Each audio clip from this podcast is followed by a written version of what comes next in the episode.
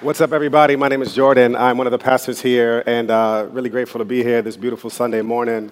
Um, shout out to everybody who is registered for our newcomers gathering. Uh, one of the things that I think about as I kind of go back in time and think about what it meant to go into a church for the first time or for the first nine times, and you can connect with people on the stage, but you really don't connect with other people in the community just yet. Uh, I would strongly encourage everybody who has a registered for that to make sure you're there. Um, and I guess if you haven't registered and you've been coming to Renaissance the last couple of months, to uh, see Gina in the hallway. I'm not sure if we're allowed to do this, but I gave you permission. If you're new, you started coming in the last couple of months, we would love to meet you. And we're going to have a newcomers gathering in the cafeteria right after service. So I don't want you to run to your plans. I want you to come and to, to meet people. Now, as Renaissance has grown over the years, uh, our mission is not that everybody would know everybody. That's not realistic or practical. But our real mission is that everybody would know somebody as we are connecting people to Jesus Christ and to each other. So, newcomers gathering in the cafeteria after service. That's my quick commercial break for that. Let me pray for us before we get into scripture today. Dear Heavenly Father, Lord, it is a privilege to call you our Father. Lord, that implies care for us, that implies concern for us. Lord, you care about where we are. You have concerns about us. And your concerns for us don't stop at thoughts. Lord, they move you to action in our lives. So I pray right now, Lord, that your spirit would move us right now, would meet us exactly where we are, would compel us to come closer to you. In Jesus' name we pray. Amen and amen. Uh, if you were to read through the Bible, uh, one thing that is both a comfort and a challenge is that God is no respecter of persons. That's how the King James Bible says it, at least, but all throughout the, the Bible, you'll see this one scripture that God does not show favoritism. Now, the way that I think about life and the way that I characterize and categorize the people in my life, I tend to show a lot of partiality or favoritism based on how much I can relate to someone else. But over and over again in the Bible, it says that God does not show favoritism. There's one story in the book of 1 Samuel, and it's about the calling of a king, like the king named David. And David's father had a bunch of sons, and David was the youngest of all of his sons. And as this prophet named Samuel was coming to investigate which one of these young men would become the king, surely he thought to himself, it would be this tall, diesel, um, well dressed son of Jesse this dude named Eliab. Anybody who's pregnant looking for some names, Eliab, that's a, it's a good name. But in 1 Samuel 16 and 7, here's what the scripture says. But the Lord said to Samuel, this prophet, Do not look at his appearance or his stature, because I have rejected him. Humans do not see what the Lord sees, for humans see what is visible. We see how someone is dressed, we see their ethnicity, we see their height, we see their fitness, we see all these things. We see what is visible, but the Lord sees the heart. Now, right off the gate, when I read scriptures like this and when I see scriptures all throughout the Bible, which says that God does not show favoritism or God does not show partiality, it's convicting because in so many different ways, um, I, I see how in my own life, um, I'm not consistent with God. And how could I be? Because I don't see the hearts of people like God does. So it makes sense that if God does not show favoritism, and if God does not judge people based on appearance, then those who follow God, those who would call themselves Christians, should do the same. Now, this is what the book of James is all about. The book of James is all about people who claim to have faith in Jesus actually living like they have faith in Jesus. James is not a high and lofty theological treatise. James is deeply concerned with Christians developing a deep humility in which they would engage the world around them. So, James, in this passage of Scripture, knowing what he knows about God, knowing what he knows about Jesus, pens these words to this first group of Christians. And here's what James says to them, and he says it by extension to us My brothers and sisters, do not show favoritism as you hold on to the faith in our glorious Lord Jesus Christ. For if someone comes into your meeting wearing a gold ring and dressed in fine clothes, and a poor person dressed in filthy clothes also comes in, If you look with favor on the one wearing the fine clothes and say, Sit here in a good place, and yet you say to the poor person, Stand over there, or sit here on the floor by my footstool, haven't you made distinctions among yourselves and become judges with evil thoughts? Listen, my dear brothers and sisters, didn't God choose the poor in this world to be rich in faith and heirs of the kingdom that he has promised to those who love him? Yet you have dishonored the poor. Don't the rich oppress you and drag you into court? Don't they blaspheme the good name that was invoked over you? Indeed, if you fulfill the royal law prescribed in the scripture to love your neighbor as yourself, you are doing well. If, however, you show favoritism, James is very blunt. He says, if you show favoritism, you commit sin and are convicted by the law as transgressors. transgressors. For whoever keeps the entire law and yet stumbles at one point is guilty of breaking it all. For he who said, Do not commit adultery, also said, Do not murder. So if you do not commit adultery, but you murder, you are a lawbreaker. Speak and act as those who are to be judged by the law of freedom. For judgment is without mercy to the one who has not shown mercy, but mercy triumphs over judgment. So, James, from the beginning of his letter through the end, James is throwing haymakers at people. And in his first one, he says this, and it's a line that sticks out to me. He says, As you hold on to faith in our glorious Lord Jesus Christ. So, what James is basically saying is there are incompatible value systems that if you show favor, that favoritism and holding on to faith in Jesus are incompatible value systems, and you can't hold on to both of them together. The, the way my brain works, I have a very random brain, and I don't know why I think about the random things that I think about. But a couple of weeks ago, I was literally thinking about um, Osama bin Laden and how he loved Whitney Houston. I just like couldn't comprehend how like what the what the SEAL team was thinking when they busted in the compound and like saw the entire DVD collection of Whitney Houston, her concerts and mad CDs. Like what were they thinking when the people like the CSI experts were trying to decode all of the secrets of the Osama, of Osama bin Laden and it was just nothing but like the complete discography of Whitney. How do you sing Death to America in the morning and I want to dance with somebody at night?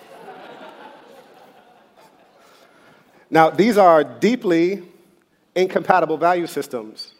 It doesn't make sense. And what James is basically saying is if you hold on to favoritism, it is as incomprehensible and as absurd if you want to also hold on to faith in our glorious Lord Jesus Christ because these two systems are completely opposite. Jesus didn't get down like that. I've been reading through the Gospel of Mark, and uh, Mark tells an amazing story about a man named Jairus. And Jairus was a man of a lot of reputation, he had power. Uh, Jairus was somebody that if he walked into this room, he would command respect. Jesus is interacting with a man named Jairus, and Jairus' daughter is sick, and everybody is concerned about Jairus' daughter. Jairus got the whole squad behind him, clearing the way so that he can get to Jesus. He finally gets to Jesus. Jesus agrees to go with him to his house. Jairus had to be thinking to himself, yes, this one named Jesus, who had been healing people, is the ticket to my daughter's healing. Now, as a parent, I can think about the urgency that I would feel if one of my kids were dying. And the person who can do something about it was with me. And then while they were walking, someone touched Jesus. And scripture recounts that it is a woman with an issue of blood. Now, in modern day sensibilities, that doesn't mean a whole lot to us now, but to them, that statement would have meant everything. Because pursuant to the Jewish law, if a woman was men- menstruating, she could not be in town with everybody else. She had to go out until she stopped bleeding and then she can come back in. And she definitely could not come and touch a religious leader. So this woman with the issue of blood comes and she touches Jesus, and Jesus does the unthinkable. He stops and he turns around. He puts Jairus on ice, and he turns around, and scripture says in Mark that when Jesus is talking to this woman, she was healed. So she already got what she came for. And then scripture says Jesus heard her entire story. So Jairus is there, his daughter is dying. He's watching a woman who had no place being near Jesus, who's already gotten what she's needed, and now Jesus is listening to her tell her entire story. Jesus, over and over again throughout Scripture, privileges the people that we don't think deserve being privileged. Now, when James is writing these letters to us in his letter, when James is writing this to this group of Christians, basically what he is saying is, you know who Jesus is. You know how he gets down. And you know he doesn't get down like that. You know he doesn't show favoritism. And as you are attempting, as you are deciding to hold on to faith in our glorious Lord Jesus Christ, you can't hold on to favoritism at the same time. So James continues in this letter and um, uh, how um, the objection that James really gives us is in verse 4 when he says, Man, here's, here's the real sin that you have made distinctions among yourselves. You have made it up on your own, that you have decided that you can be an authority figure and you can make distinctions and you can make classes. Now, some of us in this room certainly could be guilty of what James says expressly in this text that we show favoritism to those people who have the things in life that we wish we had. So, in our modern day celebrity culture, um, and certainly uh, with affluence, if you have money, the rich get richer in America. This is kind of the way capitalism works. That if you have uh, a certain credit card and a certain type of thing, you get access to places that other people don't get access to, and you get treated better in general. But the Bible is not a capitalistic structure. The, every, everybody is level at the foot of the cross. So we may, not be, we may or may not be guilty of what James is saying expressly um, here in this letter, but I, I do want to put a couple more categories in here for all of our consideration because you holding favoritism or Jordan holding favoritism is incompatible with the value system of what it means to follow and to hold on to faith in Jesus. So for some of us, it's not necessarily money, it's just appearance. Um, you know, good looking people get treated better. I, I read a study that uh, my late wife, she was a math teacher, and she did a training. And uh, in the training, they talked about how good looking students, not like for any sexual reasons, but just good looking students got preferential treatment over students that teachers didn't find to be good looking. So, a seventh grader who raises his hand and may not be as visually appealing to his teacher as another one wouldn't get the same treatment. And I think there's something hard baked into our, our souls. We like looking at good looking people. But in the training, she had to unlearn giving preferential treatment to people who are just appealing to the eyes. So I think it's something that all of us would, have, would do well to consider. Um, another one is age. Uh, we judge people based on their age, and this goes in both directions. Um, uh, we, we judge their, their know-howness in, in a, in a variety of different ways, and we want to be around people who are in our same bracket. Now, Lester and I, Pastor Lester and I, he's a community life pastor among many other roles in, at, at Renaissance. We're trying to figure out what community life looks like in the fall for us um, now that I don't know where we're at in terms of COVID, what that looks like, uh, different comfort levels of people who want to be in person uh, versus who wants to be online, and we're trying to figure out all these different things. But one of the things that was really complex about life before COVID was that we would assign people to community groups, and then they would get in a community group, and they would immediately only want to be in, their, in the group with people their age. Like there are people, they were willing to have different, you know, you're an artist, you're an architect. They were willing to do a lot of different things. But people, they would complain. And I think it's showing favoritism based on just where you're at in life. Now, there's something to be said about commonality and about having things in common. Um, but I think all of us would do very well to consider how much favoritism we're showing or not showing based on our age as well. The other one's achievement. Uh, people who have achieved a lot particularly in the field that we aspire to, we just look up to them and we would treat them better. And affluence, as James talks about. But probably the biggest area that you need to be worried about is something that psychologists call in group favoritism. Now, in group favoritism is that you and I have an in group and an out group. That you automatically separate the world into two big categories us and them. And every single time you walk into a room, you are looking for who is us and who is them. Now, there's a whole lot of different ways that that could boil down in your life, but you have to be careful that you are not falling prey to in group favoritism and in group bias. One of the best stories I, I heard about this is, uh, comes from a book called Blind Spot. Uh, a woman named Mahzarin Banaji, and she tells a story about two Yale doctors. And it's one of the best examples I've heard about how people relate to each other. And not just how we relate to each other, but how we limit who we are willing to help out. It's a story about a woman named Carla Kaplan. And Carla Kaplan was a professor of American literature at the University of Yale. Uh, Yale University. I didn't go to Ivy League. So, one of these two. now, she was a dedicated quilter and she was um, loved to quilt. But one evening, while she was washing a crystal bowl in her kitchen in the sink, it accidentally slipped from her hands. She tried to catch the bowl, but to no avail. The bowl hit the sink, broke, and slashed her across her hand and her wrist. Blood split, splattered all over the floor, and Carla's boyfriend threw some towels around her hand and raced her to the hospital. Soon as she got to the hospital, um, it was Yale University Hospital.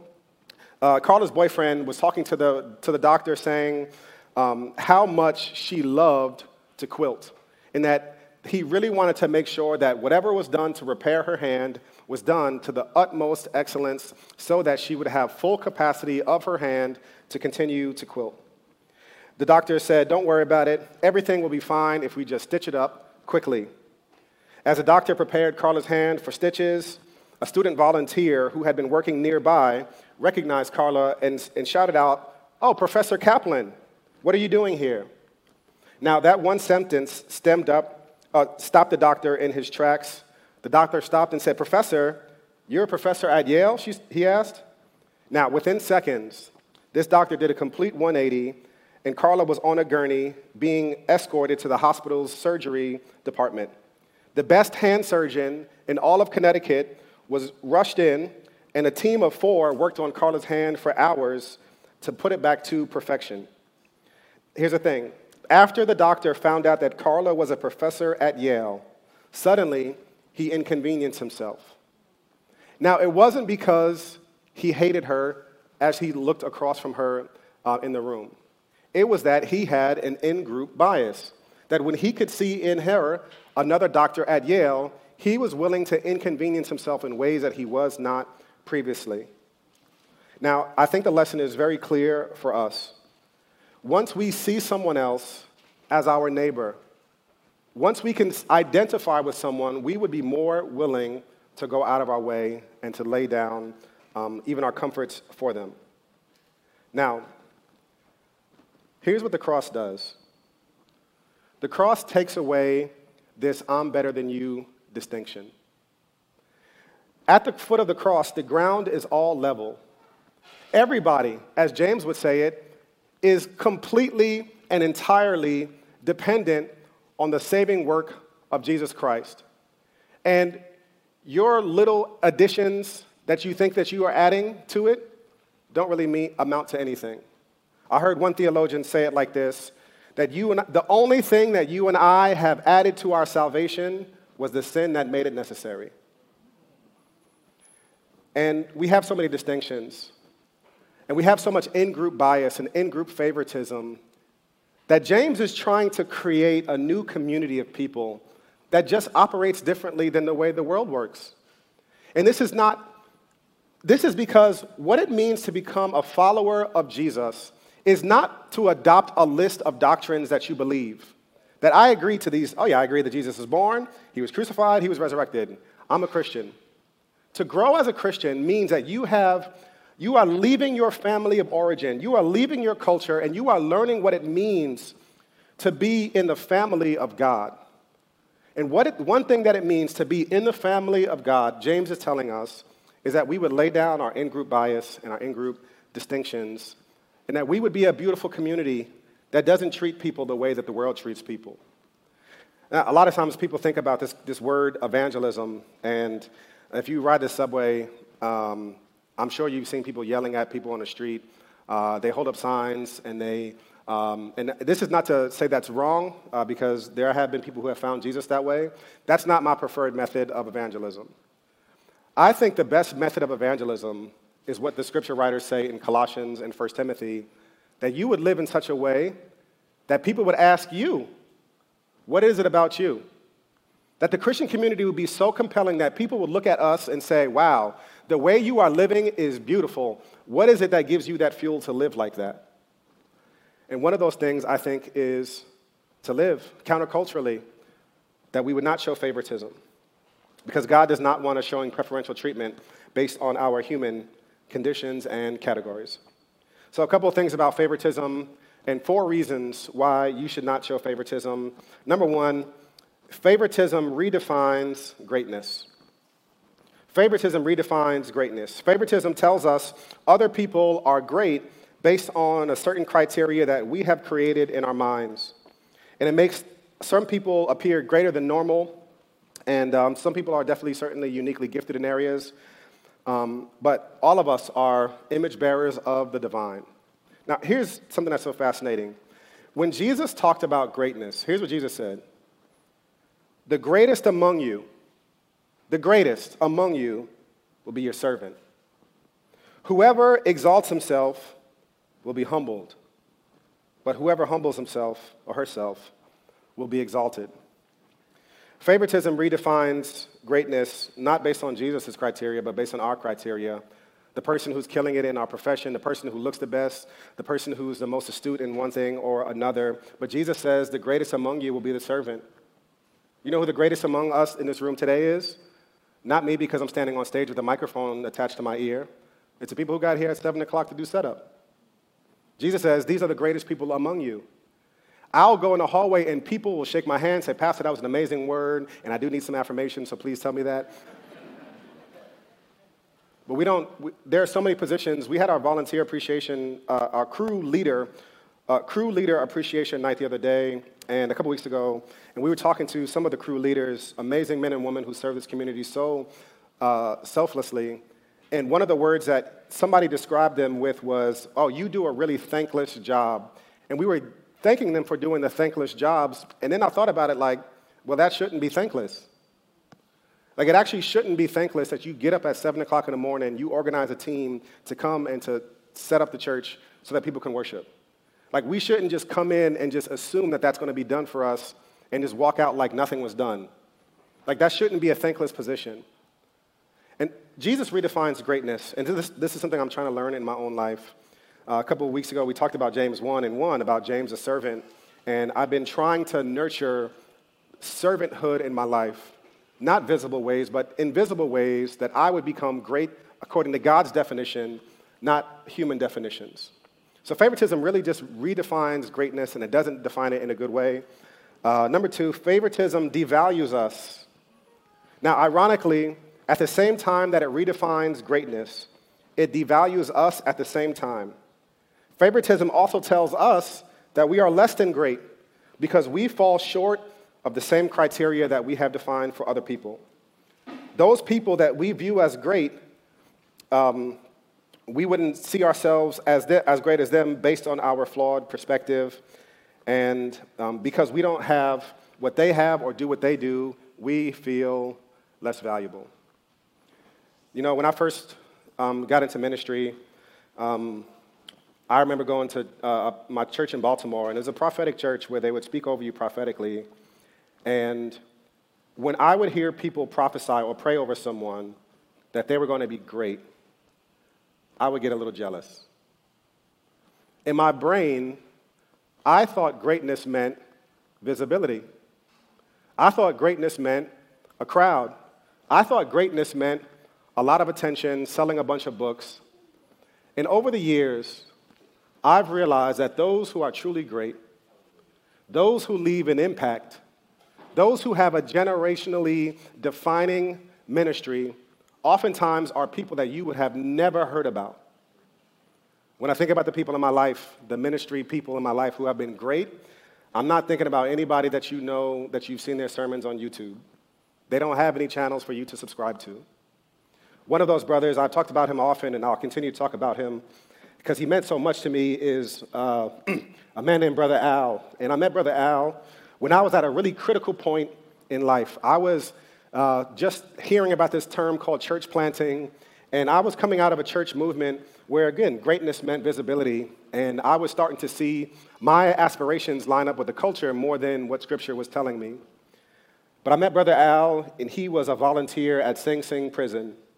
And uh, when I went in to do a chaplaincy residency there, I met him, and within minutes, I was just blown away by his character. I was blown away by his consistency. Now, for 20 years straight, Brother Al taught a Bible study in prison on, on, Thursday nights to the brothers there, and he would miss one week a year, and that week would be Thanksgiving because they wouldn't let him in on the prison on Thanksgiving Day.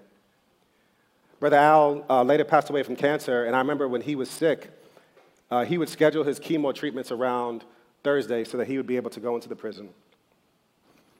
At his funeral, there was garbage bags and garbage bags and garbage bags full of letters that men wrote him who spent years, decades with him, and the impact that he had on their life. Not just from teaching them scripture, but that their life as a father now changed. He made them go apologize to, their, to his kid, to their kids.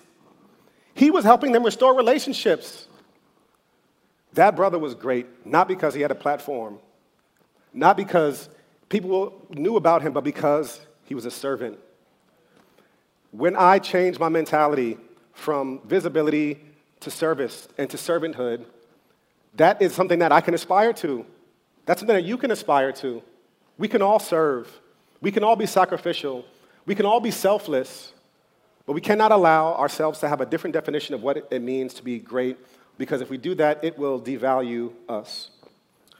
So, favoritism devalues us, and favoritism also dethrones God. I needed another word that started with D because I love alliteration. So, it devalues us and it dethrones God. Here's one of the most fascinating concepts the most important person in the room is always determined by the most powerful person in the room. The most important person in this room right now is determined by the most powerful person in the room right now. It doesn't really matter what I think about someone if someone more powerful than me thinks someone else gets um, deserves special treatment. Um, in my family right now, uh, my four-year-old, we baby him. We do. I'm not going to lie about that. We definitely baby him. And if he were to be walking around here right now, and I would have sensed that he were in danger, I would leave the stage and go. All of you are great. I love y'all. I want to serve y'all. But he's the most, he's way more important than y'all. Whether or not, whether or not you think he's important, you could walk right past him and not have any idea who he is.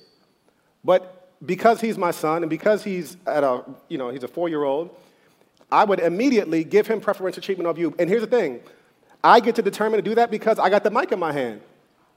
The most important person is always determined by the most powerful person in the room. And what favoritism does is it dethrones God. It says, nah, God, I know you think these people are important, but I don't think they're important. I think these people are important. And in doing so, we are assuming uh, a godlike character that we do not possess. So we need to be very careful about that. And the, the biggest reason why favoritism is so deadly is favoritism forgets the gospel. Here's what James says in verse 4 He says, Haven't you made distinctions. And there are no distinctions in the kingdom of heaven. Paul says it like this in Galatians 3 27 through 29. He says, For those of you who were baptized into Christ have been clothed with Christ. There is no Jew or Greek, slave or free, male and female, since you are all one in Christ Jesus. And if you belong to Christ, then you are Abraham's seed, heirs according to the promise. Now, what Paul says in this last line is phenomenally important, and I don't want you to miss this. He says, You are heirs according to the promise. That biblical Christianity is not about what you have earned, but it's about what has been earned for you. If you are an heir, that means you are the recipient of an estate that someone else has worked hard to gain. And what Paul is basically saying here is in all of these categories that people have made, and that these, these deeply entrenched, entrenched categories that exist in our society, none of them matter. Paul is saying, You are all one in Christ. And to show favoritism of one group over another, it forgets the gospel, and it makes it that you and I have earned something on our own, not what has been earned for us. So, the beauty of the gospel is that it is two sided. On one side, it is the grace of our Lord Jesus Christ, but it's also an indictment of who we are without him. Listen to what Paul also says in Ephesians 2, verses 1 through 5. And here's what he says. And here's the reason why Christians should be the last people on earth to show favoritism. He says, And you were dead in your trespasses and sins, in which you previously walked according to the ways of this world, according to the ruler of the power of the air, the spirit now working in the disobedient. Now, that first um, description that Paul uses is that you were, you were dead. Now, the Bible is really uh, profoundly intentional in the way that it describes things. If, we, if our condition was described as like a sickness, then there are things you can do to make your, your illnesses better. You can change your diet, you can get more sleep, you can go to the doctor's office, you can take the medicine, and a lot is dependent on you. Like your health certainly not in all cases, but in many cases, your health can be improved based on the decisions that you make. The Bible doesn't say you were sick in sin, the Bible says you were dead in sin. And the only remedy for a dead person is a resurrection. And a resurrection doesn't happen because of you, because you're dead. You're just laying there. So, this is what Paul says, and it's a statement why Christians should be the last people to ever be to show favoritism, because you were dead in your trespasses and sins. He continues, um, we too all lived previously among them in our fleshly desires, carrying out the inclinations of our flesh and thoughts. And here's what Paul says We were by nature children under wrath, as the others were also. But God. But God, who is rich in mercy, because of his great love that he had for us, he made us alive.